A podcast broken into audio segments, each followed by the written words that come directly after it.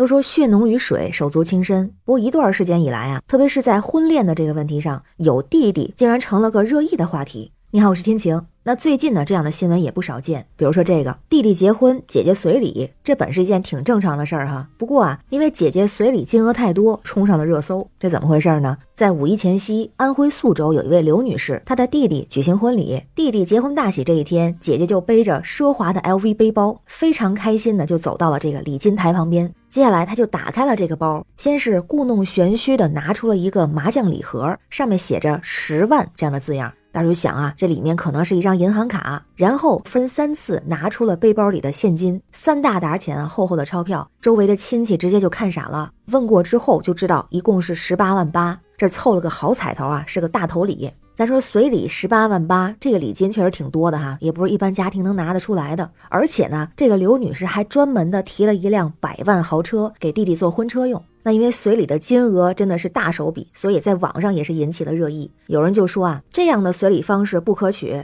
因为这是礼尚往来，那这次给了弟弟这么多礼金，如果以后有机会弟弟返礼的话，是不是会有心理压力呀？肯定不能给太少。那也有人认为啊，这随礼就是一种陋习，这种高价的随礼更是破坏了社会的风气，要赶紧取消。还有人说这就是伏地魔呀，哎，这可不是什么好词儿。怕有的朋友不是那么清楚啊，咱顺便说一下这个词儿，它是帮扶的扶，弟弟的弟，魔鬼的魔，一个网络用语，是说在多个孩子的家庭中，哥哥姐姐通常因为受到家庭的影响，会对自己的弟弟不计成本的奉献。而在实际的一些案例中啊，常常是说姐姐对弟弟的奉献。那刘女士这事儿，因为热议的声音很多，所以刘女士后来还接受采访了，她就回应了自己为什么要拿十八万八的彩礼。她是这么说的：自己平时是开店做生意的，做的都是进口商品、外贸生意，像卖阿根廷牛肉啊，还有巴西的货物，非常的忙。而她的父母呢，平时也会帮助她和她老公看店看孩子，所以她说啊，这个高额的礼金，与其说是给弟弟的结婚礼金，还不如说是趁机向父母表达的一点心意，也算是一些辛苦费。那这么看，更像是给父母的哈。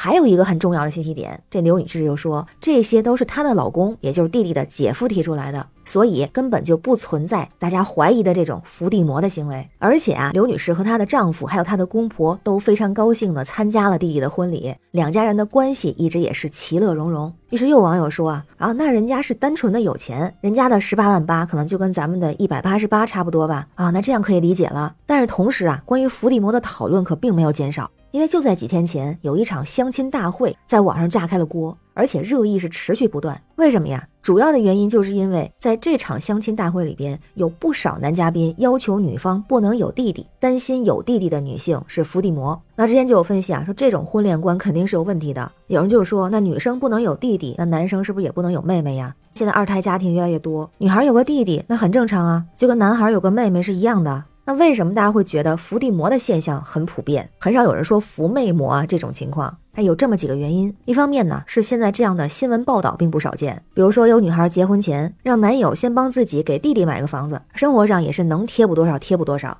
还有年纪大一些的，比如说有女子瞒着丈夫抵押房产，把家里所有的几十万的积蓄全都拿了出来，帮助自己的弟弟。这事儿没有跟丈夫说，觉得这是应该的。丈夫呢，本来已经退休不用工作了，但是还不得不出去打工去还房子贷款。同时呢，再加上一些影视剧对伏地魔的影视化的渲染，也是一种推波助澜。那这种现象从根源上来说，是因为有一部分原生家庭本身有重男轻女的陈腐的观念，要求女孩承担更多的家庭责任，把女孩当成了所谓的提款机，而这样的意识就会对孩子的成长造成影响，导致一些女孩把无条件的帮扶弟弟当成了自己的本分，就给自己和自己的小家庭带来了很大的压力，对自己的另一半甚至造成了伤害。所以有人就会说姐夫难当，但是我比较认同这样的一种说法啊，就这样的事儿虽说是和弟弟有关，确实有这样的现象的存在，但它是少数情况，我们重视关注，但也不能让所有弟弟都背锅。虽然说在一些传统观念里面啊，弟弟要背着姐姐出嫁，有送嫁的这个习俗，所以有人开玩笑的说弟弟要背着姐姐出嫁，所以弟弟也得背锅，这是真是开玩笑了。觉得这里有两个方面，一个是相亲中拒绝有弟弟的女性，本身就是对不健康的家庭体系的屈从，认为这种存在是必然的，只要不影响到自己就行行了。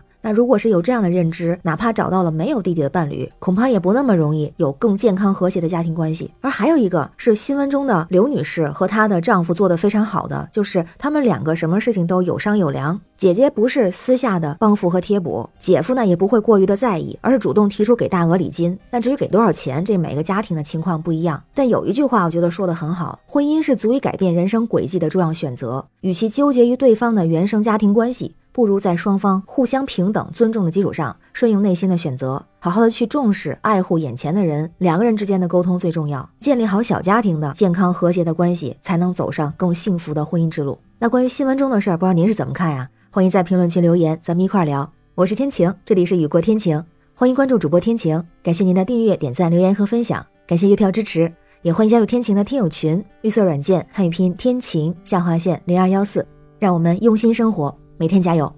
拜拜。